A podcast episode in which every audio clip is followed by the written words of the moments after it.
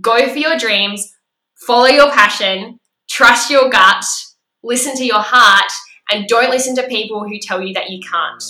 Welcome to the Horsemanship Breakthroughs podcast, a source for riding and training insights with the goal of helping your horse be a happy, light, and willing partner. I'm your host, Amalia Dempsey, a mainstream equestrian rider who discovered natural horsemanship, and now I help riders like you achieve connection and communication so you can have more fun and fulfillment whilst prioritising partnership with your horse. Want to find out my horse training philosophy? Access the free Connection and Communication mini course at amaliadempsey.com. Now sit back, relax, enjoy the show, and hit the subscribe button so you don't miss any future episodes. Welcome back, everyone, to episode four of the Horsemanship Breakthroughs podcast. And in this episode, one of my students, Emma, is actually going to be interviewing me. I have this strange habit where I actually end up just becoming friends with my students. So, Emma and I thought it would be a cool idea on this podcast if she actually interviews me so that my listeners can get to know me a little bit better and also so that I can have some more practice interviewing because honestly, I'm new to this, but I hope you're enjoying all the episodes so far. So, let me share with you a little bit about Emma. Emma got into horses when she was nine. She had two rescue horses that she visited every day next door to her.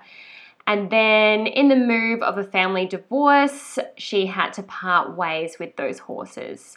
She said to her nine year old self that she would save all her dollars and one day have her own dream horse.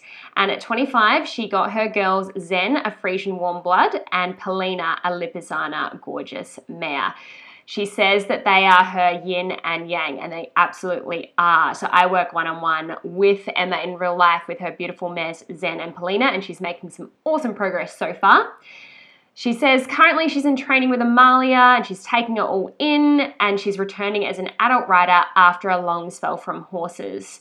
She's revisiting everything that she's been taught previously as a kid, but with much more understanding and she says an efficient trainer. Thanks, Emma. Um, she says, Amalia was a perfect fit to what I was wanting to achieve with my horses. She takes the time to understand your goals and analyzes what a realistic outcome for your horses will be.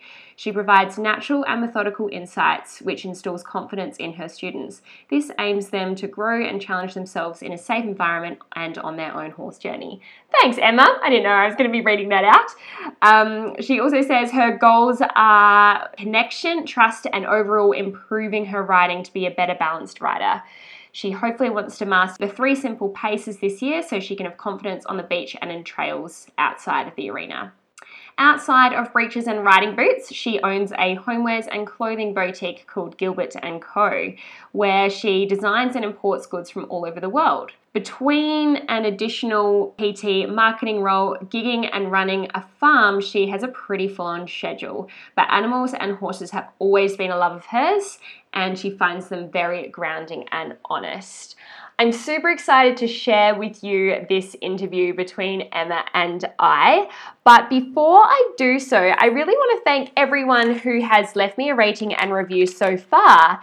And as a way of saying thank you, I'm offering anyone who leaves me a written review on Apple Podcasts or to anyone who screenshots this podcast and shares it on their Instagram story, a free checklist of 10 things you can do to improve your relationship with your horse. So here's what you need to do go to Apple Podcasts, leave a written review, and make sure you take a screenshot of that review and send it to me on Instagram at Amalia underscore horses or just screenshot this episode as you're listening to it right now and upload it to your Instagram story. Make sure you tag me at Amalia underscore horses and say thank you. I will reply with my 10 tips for improving your relationship with your horse. But without further ado, let's get stuck into this podcast episode and interview with me, ran by Emma. So let's jump in. Hello, Emma. Welcome to the podcast. Thanks so much for being here. Thanks for having me. So, as I've just explained, Emma's going to be running today's podcast. She's going to be interviewing me. So, I'm going to hand the reins over right now and let's get started. Off we go. How exciting. Thanks for having me today. So, I really just want to start off with um, like, tell me a bit about yourself and your life and your horses. So, when did you first get into your horses? Sort of who have you learnt from and studied with, and how long have you been doing it for? And yeah, and what are you doing with your horses today? So, for as long as I can, I have been obsessed with horses. Um, I didn't come from a horsey family, so I had to beg my parents for horse riding lessons, and luckily they were um, happy to support me in that. Especially my mum, because she always wanted to ride horses herself, so she was very happy to give me that opportunity. So I rode in riding schools for a little while, and then when I went to school, I met a girl who had her own horse, and naturally I was just thinking, yep, I want to be best friends with this girl. Um, and that pretty much kick-started off everything because I ended up leasing one of her horses and eventually buying her. Um, that was my first horse, Zippy. And then, um, yeah, I just started going to riding club, pony club, worked my way up through the grades, had lots of lessons with um, various instructors. I've been very blessed to have uh, coaching from Olympic level riders like Megan Jones, Wendy Schaeffer, Gill Rolton, um, all of which are very high profile eventers. And uh, yeah, so I just kept competing. I've always I loved being involved in that, particularly in eventing. And then later down the track, I got my two beautiful fillies that I, well, I still call them fillies, but they're mares now. Um, and that basically opened me up to the world of natural horsemanship because I wanted to find out the absolute best possible way to start them under saddle. And then, yeah, one thing led to another, and I was, you know, eyes eyeball deep in natural horsemanship information and clinics, and I had a lot of instruction from various Parelli natural horsemanship instructors like Susan Castell, Chris Corbridge, Rachel Clarkson, um, and also Russell Higgins and David Grace. So a lot of big names there as well. And I, yeah, I've never looked back. I've just absolutely loved the journey so far, and I'm still learning to this day. So yeah, that's a brief kind of intro into my life with horses so far. But I'm planning on doing a full episode in depth on you know each of the horses that I've had and what I've learned from each of them, etc. But yeah, that's just a brief intro on uh, my horse journey so far. Oh, that's amazing. What an incredible start to your horsey life. So, how often are your mares being worked weekly at the moment? So I actually have a, a bit of a funny feeling about the word worked because I try not to see it as work for my horses, but I get it because everyone uses that language and sometimes I still do too, to be honest. But I have sessions where I play with my horses. Um, it, it really depends on what horse is the focus. So I will usually have one horse that's my main focus. So she'll be, she'll have a session or be played with uh, roughly four or five times a week. And then the other one, who's not so much my focus, will have one or two sessions. So I do give them off days. I, I think that's important for anyone, human or horse, to have off days. Um, and they're still young, so I don't really want to overwork them and I don't give them super hard sessions. Like, very rarely are they sweaty after my sessions. So, yeah, it's more about that mental engagement for them. Oh, okay. That actually sounds like a really good breakup of how you work with them. So, how often would you lunge them then? Do you recommend it? And if you do, or if you don't, why would that be? I call lunging more so circling um, because, well, that's literally what it is, right? You circle the horse around you. But I don't use things like people would normally do in traditional lunging, like side reins and a long lunging whip. I'm not against the use of side reins completely. It's just I choose not to use them in my training, and I think they can be misused. Um, and I only really circle my horses around me if I need to teach them something specifically, like if I'm working on teaching them transitions or uh, yielding their hindquarters or forequarters in motion. Uh, very rarely will I use it to kind of get the beans out of them, like a lot of people do. You know, they think, oh, the horse is hot, let's just lunge it. I usually tend to do the opposite of that, which is give them lots of time to be still and kind of process their emotions.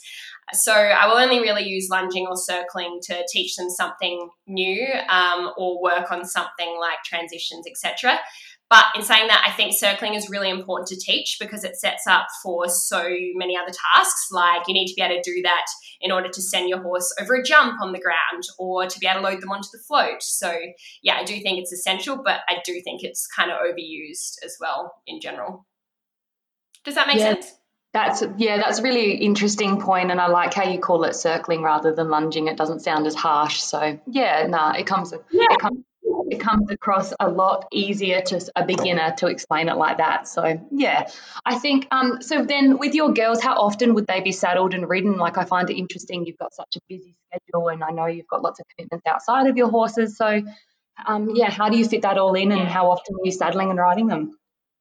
Yeah, so with before when I was talking about how how many sessions or play sessions I have a week with them, generally I will ride most of those sessions now. Like when I when they were much younger, I would probably do 50-50, like 50% of the time riding, 50% of the time uh, just a groundwork session.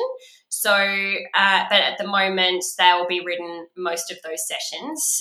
And as you know, I lead a bit of a double life because I'm a physio as well as a horsemanship coach. So I I need to prioritize time with my own horses in order to fit that in.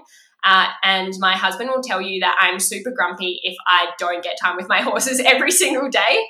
So I just make that a priority. I'm, I'm an early bird. I get up really early. I like to ride my horses first thing in the morning because that's what sets me up for a really good day. I feel most happiest when I can do that first thing. Um, so yeah, I guess I just I make the time um, and get up early. yeah, massive hats off to you. I think you're doing an incredible job.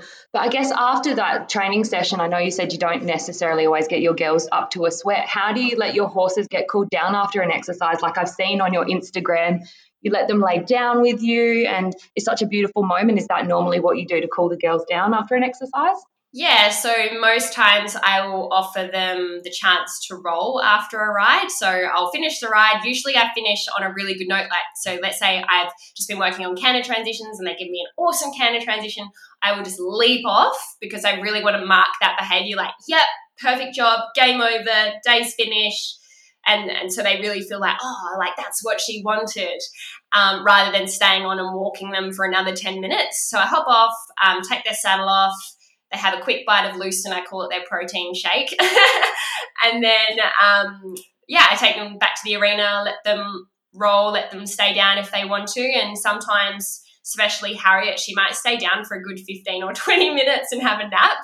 Um, and then because the horses uh, paddock's like quite a distance from the arena, there's a bit of a walk, a long walk back there. So that's a part of their cool down as well. But I think it's really important to spend just as much time just being with your horse rather than always asking them to do things. So it's kind of a physical and a mental cool down by lying down after riding. I think that's so special, and I'd love to be able to get there with my girls too. I'm gonna gonna get to that spot where I can lay down and roll next to them. I think that's, yeah, really lovely to watch. I will get there one day. So, me being a student, I really enjoy this question is how do you keep your students engaged in a lesson? So, how do you push on and, yeah, really keep that enthusiasm in? You tell me. because um, it's, not really, it's not really something I've thought about, to be honest. But I think because I'm so passionate and engaged in the lesson, that keeps people interested as well. Honestly, the, the time in a lesson just flies by. Like, I just, I start the lesson, I'm like, okay, what do you want to get out of today's session? And the next minute, it's like been an hour and a quarter already. And I'm like, oh my gosh, I've gone over time. So, um, yeah, I think because I'm so into it, I haven't ever noticed that the students disengage. So, yeah, you tell me, how do I keep you engaged? No, I definitely know you don't disengage, and I could happily sit there for hours listening to what you've got um, planned for our lessons and goals you've got for us. And I think um, just your enthusiasm comes across beautifully as well. So I think if you have a lesson and someone doesn't feel like they're engaging with you, you kind of just lose that and it just plateaus. But I've never experienced that with you, so I don't think I will. But um, because you come to a lesson with such um, a vision and a plan for your students, so that's one I really would love to um, know a bit more about. Is you are always goal setting and manifesting elements of what you can achieve and what you think your students can achieve. So, do you always have a plan and a vision for your students? Yeah. So. Uh, especially the last 12 months, I've had a whole heap of new students, and as I'm getting busier, I realize that I actually start to think about my students as how I do with my own horses. So each of my horses, I'll have a plan and an idea of where I want them to be in six, 12 months, and even within a session. And I realized I was actually doing that kind of subconsciously uh, for my own human students. So I sort of think, okay, where do I want this person to be in a year? I take into consideration their goals as well, of course. but I have a bit of a plan in my head as to where I'd like them to be also. And I think that's probably a part of what keeps them engaged because perhaps, I don't know, you tell me, um, you can feel that there's that kind of unspoken plan around your progress. Yeah. What do you think? Yeah, yeah, I agree. And I think your teaching style in that aspect is very collaborative. So um, you come with a goal in mind, but you're always open and transparent with what I guess the student and the horses can achieve too. So yeah, I really appreciate that in your teaching style. Thank you. so I guess back to you, how would you describe your teaching style? I know you've done a lot of different natural horsemanship courses and um, you've you've had so many different elements of professional trainers and you've kind of molded it into your own teaching style. Do you sort of have a style? Do you put yourself in a box or how do you how do you think your teaching style comes across or how would you describe it? Yeah that's a really good question because i've always felt this need to kind of categorize myself into a box but i'm starting to accept that I don't really fit into a box. It's kind of lonely when you are like that though, because I feel I'm very different from, say, you know, the mainstream equestrian rider, but I'm kind of still different from the person who just does natural horsemanship. And, you know, I'm not a Parelli professional. I did consider doing, going down that pathway for some time when I was really involved in the program. And look, I still love the program, but I'm such an individual and I feel like I have so much more to offer in terms of the other things that I've been exposed to in the other knowledge base that I have that I can't really just wear that hat. So I've interpreted Parelli in my own way, um, and I draw from my toolbox of knowledge from my competitive equestrian background, my natural horsemanship, and also my knowledge from physio, so the biomechanics side of riding. And with those aspects, I try and adapt myself to the horse and rider that's in front of me as well, because I feel like everyone needs something a little bit different and uh, it really depends on where they're at. So i kind of try and meet the rider where they're at and using my toolbox we develop a plan and move forwards.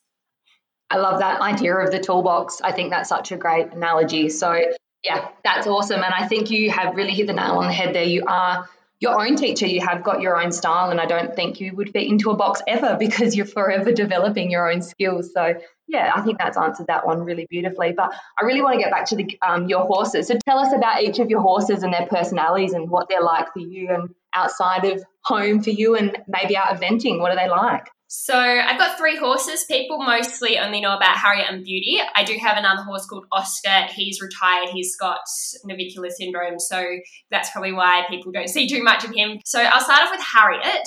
She is my soul horse. I met her as a foal, and she was like instantly I felt this connection between us. She has such a soft, kind energy. Everyone that meets her just thinks, oh, she's such a sweetie. And that's what they say, like, oh, she's so gentle and nice. And she is.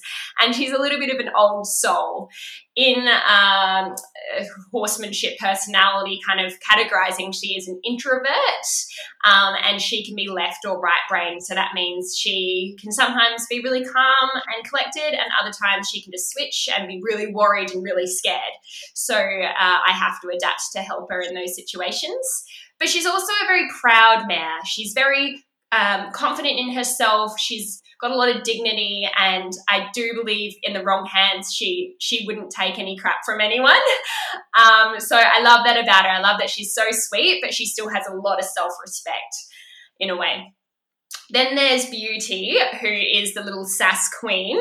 Um, she's very playful, very confident, and she's more of like a new soul. So I wouldn't say she's an old soul. She's uh, she's a bit mischievous and cheeky, um, and she also knows that she's pretty amazing. Like you see her trotting through the paddock, and she's just doing this amazing extended trot, and she's like looking around, like "Look at me, everyone!" Um, and she's also a very uh, very hormonal mare, I would say. So she's as soon as there's a gelding, like doesn't have to be a stallion. As soon as there's a gelding around, she knows about it and she'll be squirting and all sorts of things. So yeah, she's uh, very much a merry mare that one. And then there's Oscar. So he he's a bit harder to read because I feel that he's had a hard start to life, perhaps from his days as a racehorse. He's very reactive. He's lightning quick when he wants to spook and run. Um, but in saying that, he's also a very quick learner. And once you get his trust, he's very um, happy to kind of be obliging and, and follow you. Um, and I actually feel like in the last 12 months, we've probably bonded a whole lot more than previously. And I think that's simply because he's been in with the other mares since my first pony Zippy passed away. So he's been in with the girls and he's, he's a lot more of me now and we interact, interact a lot more. And yeah, I feel that we're starting to get a better connection. So, yeah, that's a bit about my three horses. Oh, I love that. You've got a little profile for each of them and you sound like you know them inside out, which is really special. I think you know what makes them tick and what not to do. And it's just, yeah, really special, I think, listening to someone that knows their horses in that depth. So good on you. Um, and I want to actually get back to you. So I want you to tell all of us something interesting about yourself that most people don't know. So have a think. What else exciting have you got you can share with us? Um, there's lots of things that people don't know about me. um, but I, people are always surprised when I go out and give horsemanship coaching lessons. And they're like, oh, so off to some lessons now. And I'm like, oh no, I'm off to the clinic now. And they're like, what? So a lot of people don't know that I'm actually a physio as well. Um, so yeah, a lot of people were surprised when they hear that. And also, I don't like cooking. Most people that are close to me know that, but I just, I would much rather be doing something with the horses, to be honest, I, and, and not creating dishes for myself. So I really dislike cooking. All right, so I know for next time. Always bring takeaway to Amalia's. Don't ever ask her to cook for you. Excellent. I've got that one down pat. Very good. I was going to say the non-horsey husband is very good at cooking. So if you do want to come over for dinner, he'll cook for us. Right. Lock it in, non horsey husbands. I'll have to bring my non horsey partner, I think, and make it happen. Have a bit of a cook off. So, other than horses, I know you've got so many different hats. So, what else are you interested in aside from horses? Well, horses are the, the primary focus, but I'm also really into self development, which is kind of closely linked into horses as well, because the better you can be, the better you can be for your horses, and the better your horses will go. So I love listening sure. to self development books and audiobooks, podcasts, etc. Uh, obviously, I'm also interested in physio, given that that's my career, and um, yeah, learning about human anatomy and biomechanics. I'm also really interested or uh, have an on and off kind of relationship with yoga. Over the years, I've I've done stints of it doing hot yoga or just uh, regular, you know, vinyasa flow that's not in heat. Um, so I've done a bit of that as well. I also really like art, although I don't really have much time to pursue that these days. But when I was a lot younger, I was really into drawing and painting and especially horses, of course. And I also am a little bit into fashion as well. I used to be a model and worked at Australian fashion labels whilst I was studying. So I, yeah, have an interest in that too. Although I feel like I can't dress myself very well, but that's another story. Oh, you always look gorgeous and glamorous, no matter whether it's in your horse gear or casual gear. So I don't think you need to worry about that whatsoever. But I guess with a bit of your self care and self love, I'm jumping forward a bit here, but do you have a quote or a mantra you like to live by while we're in that headset? I love quotes, and there's so many to choose from. And this question always kind of stumps me because I'm like, how can you choose just one? Um, and I don't really have a mantra as such, but there are three quotes that I really like. The first one is, You are what you repeatedly do. Excellence then is not an act, but a habit. I think that's an Aristotle quote, but don't quote me on that. So basically, that's just saying that you know, excellent. You're not you're not born with excellence. It doesn't just happen. It's something that you actually have to do every single day in order to to live that. It's basically um, the same as kind of thinking, be who you want to be now, because it's not just going to happen. You have actually have to create it. Um, the next one is positive thinking will let you do everything better than negative thinking will. And I'm still working on this. I'm not positive all of the time, but I definitely think no matter what the situation is, if you can approach that with a positive headset or mindset, then it's going to be way more successful than if you approach it with a negative mindset. And the third one is if you think you can or think you can't, you're probably right, which is kind of related to the other two. But um, going back to the whole, you know, you really need to believe in yourself to be able to do it. If you think you can't do it, well, you're definitely right because you're not even going to try. So I, you know, there are some limitations to that quote as well, but I always try and think if there's something I want to do, uh, you can make it happen. For sure, and I think that's definitely the right headset to have. So, would you have a philosophy for your horses or a training approach you take with your horses? Can you summarize something like that? Yeah, so I've thought about this a lot as well lately because of uh, me launching more online things. So, videos and courses that will be coming out hopefully this year. I've had to really think about okay, what is my philosophy and training approach with horses? And the thing is, it's always adapting, it's always changing. And I think that's inevitable because, you know, we're always growing as trainers. But I have to say that the two things that really summarize my philosophy with horses is connection and communication. And connection is all about the trust, it's the bond, it's the relationship, the confidence, the partnership that you have with your horse. So that's super important for me.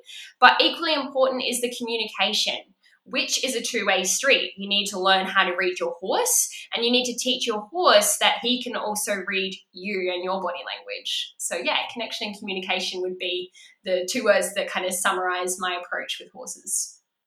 Yeah, amazing. So, your ultimate goal with horses, does that just come down to a level in a discipline you're going to get to or having that communication and relationship? What is your ultimate goal with your horses? So, I ever since I saw Alizée Froment do Grand Prix dressage, bareback, and bridleless, I thought that is amazing. I would love to be able to do that. But I also want to be able to do Grand Prix dressage, you know, with saddle and bridle as well, with light, happy, healthy, and willing partners. I had a conversation with a dressage judge once, uh, and it was a little bit sad because she just watched one of my dressage tests and she was telling me how nice it was to see a really light and happy and harmonious horse. But she said, enjoy it now because when you get to Grand Prix, it's not going to feel like that. And it made me feel really bad because I thought, oh, well, if it's not going to be light and harmonious at the top level, why would I want to go to that level? And then I really deconstructed it and thought, you know what? Anything is possible. I can get to Grand Prix with a happy, light, and willing horse. Like, I, I can make that happen. Other people have done that. So there's no reason why I can't as well. And so, yeah, I would say that's my ultimate goal is to get to the highest level of dressage, but prioritize the relationship with my horse and make sure that my horses are happy and healthy and willing and and um, enjoying their work as well. But I have to say, I'm also really into jumping too, so I want to do a little bit of that along the way. It sounds like such an amazing goal and a, a, really positive headset to get to that discipline, but in the mindset that you want to be and not what I guess is just the status quo. So that's an incredible goal you set yourself there. But um, so what specifically about your horses then make your soul happy? Like you'd have so many special moments. There are so many special moments, and pretty much every day I have to pinch myself and just think, this is incredible that I get to do this with horses. Like, I just love spending time with them. I I feel free when I'm around them. I feel like superhuman when I'm with them, especially when I'm riding because you know you basically got four legs then, and you know cantering through a paddock when a horse is completely with you. There's just no better feeling. The connectedness when you feel when you're at one with your horse, and especially the last few years, I felt this on an even deeper level because my horses are much more mentally connected with me than they have been when I've ridden in the past. And I especially felt this connectedness when I rode Harriet recently, uh, bridleless jumping. I just felt, oh my goodness, it feels like I am a part of her. And that power and that elegance and beauty that they bring to, you know, the work that they do is just magnificent. I, I'm honestly just in awe of them every single day. I'm just obsessed. that is so special. I think that connectiveness is amazing to have with such an incredible being and an animal in itself. So, is that your secret to success so far? That connection? Like, what do you think has been your secret to success so far with your horses? Honestly, I think it's just my obsession. Like, I never have to motivate myself to ride. I'm uh, that's the thing that I look forward to every single day. I could ride 15 horses a day, seven days a week, and I'd still want to ride more. um, and you know, not just riding, spending time with them as well. Like I just, I'm so I've never had to be pushed to ride. Even as a kid, I'd get up at 5:30 in the morning and ride before school in the dark. So I just and I and then I'd get home again after work uh, after school. So yeah, I think this natural obsession and drive is probably my secret. I'd say, although it's probably not a secret because people see how much that I do, so it's yeah, it's not really a secret. But yeah, I've always been this way, and I have to say as well, it's probably my growth mindset. The fact that I think everything can be learnt. You, you, yeah, sure, people can be born into a horsey family and have some natural skills around horses and riding, but that stuff can be learnt as well. So I'm always seeking to be better. That's incredible. So, is there a specific horse that has changed the way you train? Like, tell us about that horse. Have you come across one? I think every horse has influenced the way I train a little bit, and the more variety of horses that I play with now, the more I realize there is no one size fits all for every horse. But I have to say, out of my horses, uh, beauty has been the one that has made me change the most because you really have to think outside the box with her. And she, I think there's a few different sayings around like you have to negotiate with a mare or something like geldings will do it. You you can ask a stallion, but you have to negotiate with a mare, something like that. And that is so true when it comes to her. And it's made me really realize that not that I would like to force horses anyway, but you really can't force a horse to do anything. Like you, especially if you want to keep the relationship, you really have to think outside the box and set your horse up to cause whatever you want to do uh, to be a fun and enjoyable thing for that horse. It's also made me realize that variety is extremely is extremely important for young horses and any horse really, because if Beauty was in the arena seven days a week being ridden in circles, she would shut down and she would not be a happy horse. So I give her as much variety and keep everything as playful as possible. That's a good point as well. I guess that constant robotic feel of just going around and around in circle, that's not enjoyable for anyone. Not a student, not a teacher, no. not an animal, not a horse, you know. That is so boring and mundane and no one's going to enjoy that. So I think that's a really big point yeah. to pick up there is you've got to have that connection and that relationship. So for you, do you have a biggest failure? Like everything always looks so beautiful online, which I guess is one of these things as well, which people will struggle with. But do you have a big failure? What did you learn from it? And how did that failure actually set you up for success later on? So I think I had lots of little failures pretty much every week. Like that's what, you know, I mean, define a failure really. Like I just think everyone has roadblocks which could be interpreted as failures, but they're not really failures if you're learning from them. But I have to say, there was a time where I was studying, I was finishing my physio studies, and I actually was thinking, am I even going to be able to do horses? Like, it's such a massive financial and time commitment. I was a little bit burnt out. I was just competing every weekend, um, and I was a little bit over it, to be honest. And I actually made the decision to sell my really, really good horse at the time. His name was Sherby, and he was a beautiful warm blood, uh, warm blood. And just before I sold him, I easily sold him. He was very a very good horse. Um, just before, I think it was just after I sold him actually, and he was booked to go on a truck to Victoria. Um, I got a letter saying that I was uh, selected for the national um, future uh, I think it was called the Future Development Squad at that time. So that was pretty amazing. But even after that letter, I, I went, nah, I don't, I don't want to, I don't want to do this anymore. And so I sold him. And uh, honestly, that's that's probably the biggest regret I have because he was a super horse. And to this day, I feel like so bad that I sold him because I don't know. I just I I hate selling horses, and I feel like I should have kept him. But in saying that, no regrets because it's led me to where I am today. And you know, you don't really want to change things about the past because they're all there for a reason. And that the reason I had to sell Sherby was to make me realize that I definitely wanted to still be involved in horses because 12 months later, I was miserable and I just thought something's missing from my life. I need to get back into horses. So I think that one year break from horses made me realize that no, this is the thing that I have to do in my life. Got you back to that headspace where you knew you needed to be. So we all have those defining moments, don't we? And I think what sort of advice do you think people should ignore when it comes to horses? Like there's so many different avenues advice comes in from, whether it's a past trainer, your current trainer, online, articles. What would you what do you think people should ignore when it comes to horses? yeah, there's so much information out there. We're absolutely flooded with different opinions and advice. One thing that I hear a lot that I think people should ignore is the phrase more leg, right? You always hear instructors, more leg, more leg. And I think it's not about more leg. If they're saying more leg, they mean they probably mean the horse needs more energy or they needs or the horse needs to be more reactive. And those things, if you add more leg, the horse is only just going to get more dull to that. The horse isn't understanding the leg. That's what you need to teach.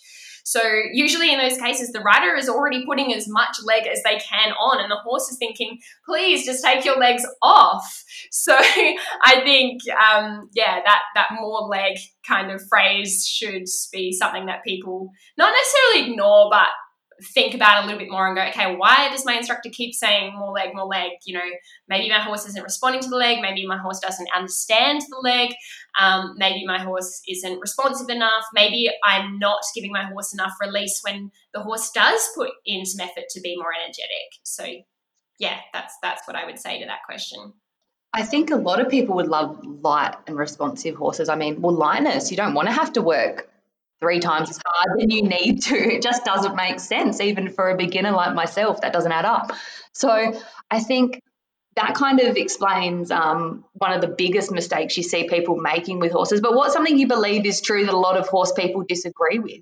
I believe that nose bands should be loose. I believe horses should live in herds. I don't believe that they should be isolated from each other. Even the really expensive horses, I believe that not all horses have to wear shoes or rugs. And a lot of people disagree with me on all of these things. And it's very these are very unpopular opinions. And look, I, I'm not perfect. I've been there. I've had the tight nose bands. Um, I don't think shoeing is bad at all, but I just don't think it should be done routinely just because the horse is being ridden. And, you know, I've kept horses isolated as well. You know, there are reasons when you might need to do that. But in general, I think horses are so much happier when they can have that social interaction with each other. And it, that's actually really what makes me happy is seeing my horses groom each other and play. And yeah, really, I think it's so important for them. Room to breathe and room to be horses and be their own being being what they've been put on this earth to be. So I think I have a really another interesting question it's probably more related to an actual physical thing, but what horse related purchase has most positively impacted your life in the last 12 months? Some people might be a rug or a float or a saddle. Like, what has been your biggest purchase that's impacted you positively? I'd have to say it's my it's my Pivo. I've got a Pixem as well. Um, but I, I kind of felt bad because Daniel and his family bought me the Pixem for Christmas last year. And then I found out about the Pivo and bought one of those as well. And I use that way more than the Pixem simply because it's way easier to set up. So the Pivo, both of these um, things are robots that you attach your phone to that track you when you ride so you you can record yourself very easily using your phone and um, it will follow you no matter where you go. So uh, I'm actually going to do a podcast podcast episode explaining the pros and cons for the Pivo and the Pixem. So I'll I'll leave the, those details for that episode. But I'd have to say that the Pivo is probably the best purchase I've had in the last 12 months. An amazing training tool, I think, for people that are at that next level. They can look back and fine tune their own efforts there. So how incredible is that that we've got, got to that stage where we can have a robot follow us yeah. around? So amazing. Um, if you could have dinner with any three horse people, dead or alive, who would it be and why?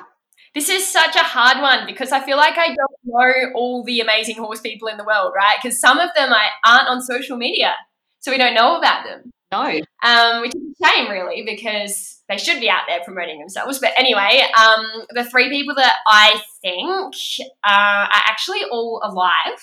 They're three of my favorite riders and trainers in the world. The first one is Anja Beran. I believe that she is the best classical dressage rider in the world. She's just, her riding is just, you know, I can't fault it. She's just incredible. She's very quiet, and all her horses are light, and she makes it look effortless, right? She doesn't she doesn't put the more leg on. and then um, Ingrid Klimke, She's a super famous, well known eventer and dressage rider, and she's very well decorated in medals from the Olympics and things like that. And she I just think it's fantastic that she is the top of her game in two different disciplines. And she also has a really positive attitude towards her horses as well, which I love. And then the third would have to be Karen Rolfe because she sort of uh, was a traditional dressage rider, then got into the Parelli program, and then kind of made her own thing as well. And I love her concepts. I love her approach to horse training. She's an excellent rider and trainer and coach, and I really admire her and look up to her. So I'd love to have dinner with those three people. And because they're still alive, maybe one day I will. Who knows? we'll just tag them in this podcast, and hopefully their people will meet your people, and we can make it happen. That would be that fun. would be so good. Um, if if you could turn back time and talk to yourself 10 or 20 year ago, um, what would you tell yourself? This is a hard one because, like I was saying earlier, I kind of have no regrets. Like everything that has happened so far has led me to where I am now. So I wouldn't necessarily want to change anything. But on a more general level, I would say to myself, probably well, 10 and 20 years ago, actually, I'd say go for your dreams, follow your passion, trust your gut, listen to your heart, and don't listen to people who tell you that you can't. Amazing. That's a perfect summary for you, really. You just are such a go getter. So, what a good little, it's like a little mantra for you, really. But, um, is, that should be your mantra. Um, I think, and it's not very often, and I don't think you would have many of these things, but what are you not very good at when it comes to horses or even something else in your life other than cooking? Because we found that one out. um, I'm not very good at a lot of things. I'm actually really hard on myself. A lot of the time, I don't feel like I'm very good at all. but I, at the moment, I'm with jumping, I'm working on getting better at uh, crest release, so offering my hands forward over a jump. Um, I'm not very good at that at the moment. Uh, I know a lot of trainers don't actually teach to do a crest release, but it's really important for me because I want my horses to feel freedom over the jump. And I'm really not very good at the moment with not interfering at a jump. Like I try and almost tell the horse where to jump and where to take off. And really, you should just allow your horse to take you over the jump. So, yeah, that's something I'm not very good at, but I'm working on it it looked pretty incredible in your rein free jump you posted the other day. And I think that was a point you made on that post as well, as if you let um, your horse go with their natural movement, it actually probably and corrected it a little bit better than what we were guiding half the time. Yeah, 100%. So true. But um, how how are you continuing to learn about horses? Like you previously mentioned, Karen Rolfe, and I guess what are you currently studying to improve your knowledge? I'm still looking into Karen's work. I've got her book, and I'm a member of her video classroom, so I'm always watching her videos and learning from her. Um, I also read all of Anja Beran's books, and I'm I've got her online lateral movements course as well. But I always keep my mind open. I'm always looking at new authors and new DVDs and things. Like recently, I read one of Karen Wilsie's books and I bought her DVD about horse speak, which is really interesting. Um, and I'm also really interested in uh, the Horse Human Academy. Um, which is by Greta. I can't remember her last name, but she's got an amazing Instagram account and her horses look lovely and light and happy. So I kind of look for riders that inspire me and uh, I sort of see if they offer some kind of online learning or if they have a book that I can look into. So, yeah, that's sort of what I do when it comes to studying. Incredible. You just dropped a few big names there, but do you have any specific podcasts you like listening to, like horsey or non horsey? I know you do a lot of self care and self love and sort of self improvement. What have you got that you listen to? Um, I I do listen to Karen Rolfe's podcast. I listen to a lot of self development as well. I love Jay Shetty. I, I love his book as well. Uh, Think Like a Monk. Um, so yeah, definitely listen to that one. That's a really good one. That's a self development one. And I listen to a lot of like business and marketing um, podcasts as well because I'm looking at taking my horsemanship coaching online and and some of those podcasts help me with that. And recently I've been listening to a podcast about podcasting to help me be better at podcasting. so yeah. One more big question is if you had a billboard and you could have anything on it for all the horsey people to see, what would it say and why? I would put an essay on there. You're only allowed a little billboard, Amalia. Um, no. I'd probably say out of everything, listen to your horse. Just listen to your horse. Like, just that's it. because that, that is an amazing sentence. Yeah, well, that's what it all comes back to, really, because your horse will tell you everything. Like, quite often, when my horses aren't going the way I hope they're going, they're actually giving me feedback. They're actually telling me that I need to be better. I need to do something different. And in a way, like previously, that's made me really frustrated and I've gotten down when when those things happen. But now I go, okay, good. I'm going to level up. I'm just about to become better because she's telling me I'm not good enough and I've got to change. So, yeah, I think if everyone could just stop and listen to their horse and learn how to listen to their horse, then their whole relationship and dynamic with their horses would change completely.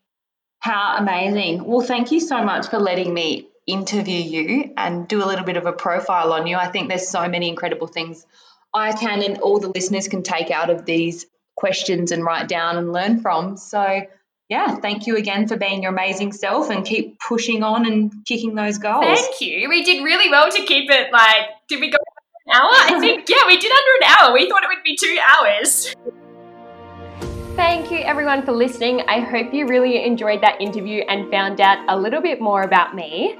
If you like this episode, please subscribe, please leave me a rating and review, and don't forget I'm offering those 10 tips to improve your relationship with your horse if you screenshot this episode and share on your story, or if you leave me a rating and review on Apple Podcasts.